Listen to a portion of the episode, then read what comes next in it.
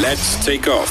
Bongani and Nala on Radio 2000. So it's a takeoff with Bongani and Nala live and direct from around the world. And right now we're speaking to uh, Umbali Gcabashe from Wuhan, China. Umbali, welcome to Radio 2000. Uh, good morning to you and your listeners. Um, I think j- just just give us the mood. Uh, what what's the mood like in Wuhan, China right now? Are you guys still on lockdown? Are you at home right now? No, uh, the city actually opened up on the 8th of April, and uh, we are able to move around somewhat. It's not a complete freedom to move around as we please or as we are used to, but we are at least not, you know, confined to the house as we have been since the beginning of January. What is the time there in China? How many how many hours are you ahead? Five. You guys are behind by six hours. Okay. So it's just uh, Okay. Yeah, it's like twelve thirty. So, yeah.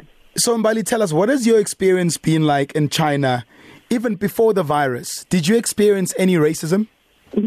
Yeah, I, I'd really be lying, and uh, unfortunately, at this moment, that's not what people would really want to hear.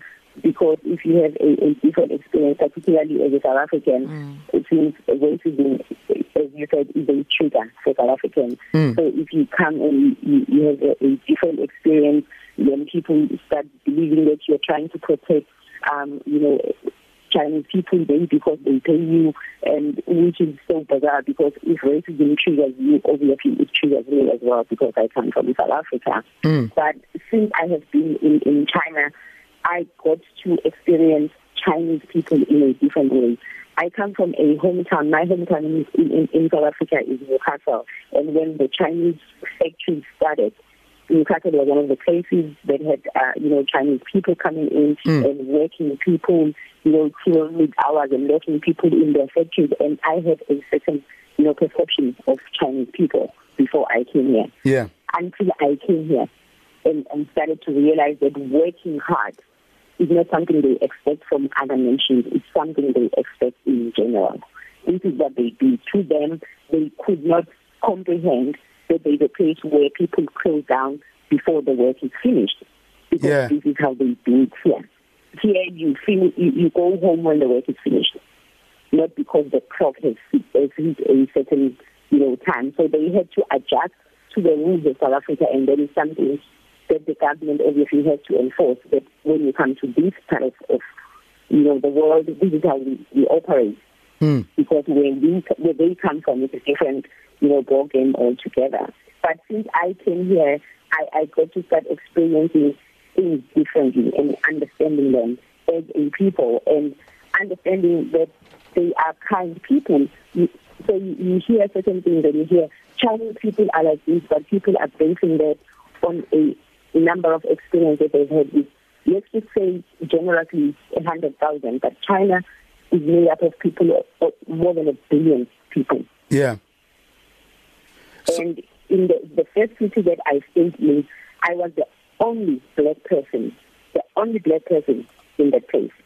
And how were you Never, treated? Not once did I, not even once did I ever experience racism. In fact, you would find it funny that I use Google Translate because obviously I don't speak the language and I thought I didn't understand so much of it. So I use Google Translate even yeah. just to ask people to, to help you even in the direction.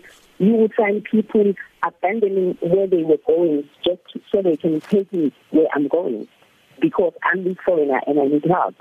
And they treated me like that and that has been my experience till this day. We have been on lockdown and there's a point where we could not even leave the apartment, forget the building. Mm-hmm. Yeah. And my landlord would come, ring the bell, leave food at the door for us.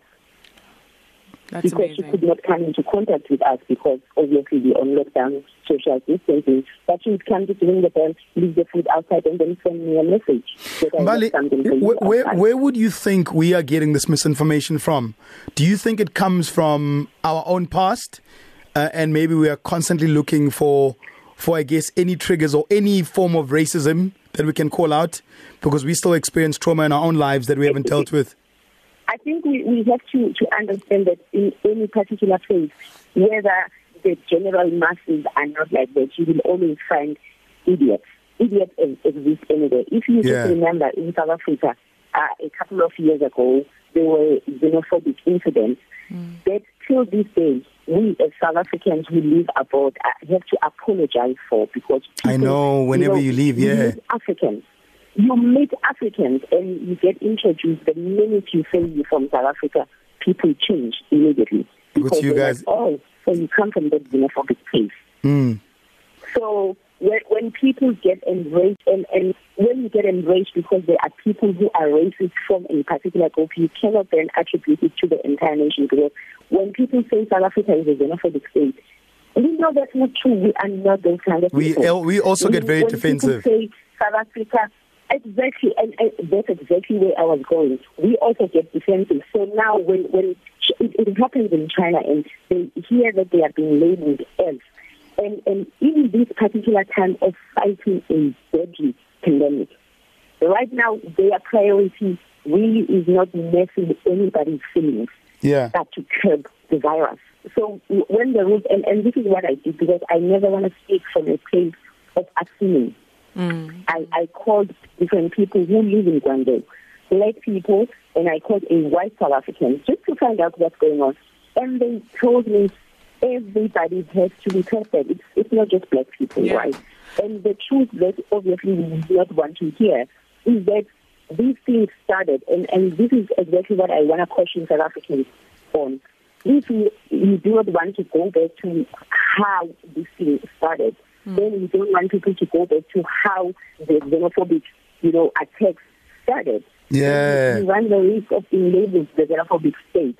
But how it started is very important. China made a ruling, particularly in Guangdong, which is a place where people come in and out from all over the world. Yeah. And when they start seeing cases growing in, in Guangdong, then they say everybody that comes in has to be quarantined for 14 days and has to be tested. Whether you've been tested before or not, you have to be tested.